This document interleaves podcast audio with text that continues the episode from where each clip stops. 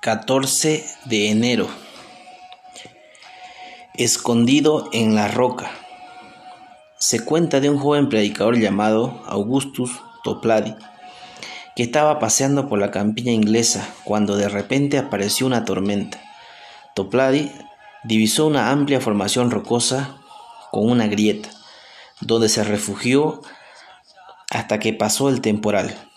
Mientras estaba sentado resguardándose del diluvio, reflexionaba en la conexión entre su refugio y la ayuda de Dios durante las tormentas de la vida.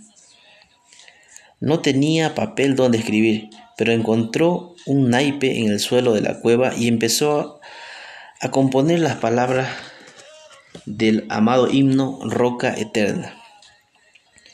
Escrito durante aquel tormentoso día de 1975, este himno ha sido desde entonces una fuente de fortaleza para los creyentes. Roca de la eternidad, fuiste abierta para mí. Sé mi escondedero fiel, solo encuentro paz en ti. Eres puro manantial en el cual lavado fui. Piensa en tus luchas. ¿Necesitas un lugar para refugiarte?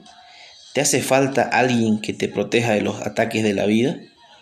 Precisas tener la certeza de que has sido perdonado, tal como lo experimentó Topladi, podemos hallar refugio y seguridad en Dios.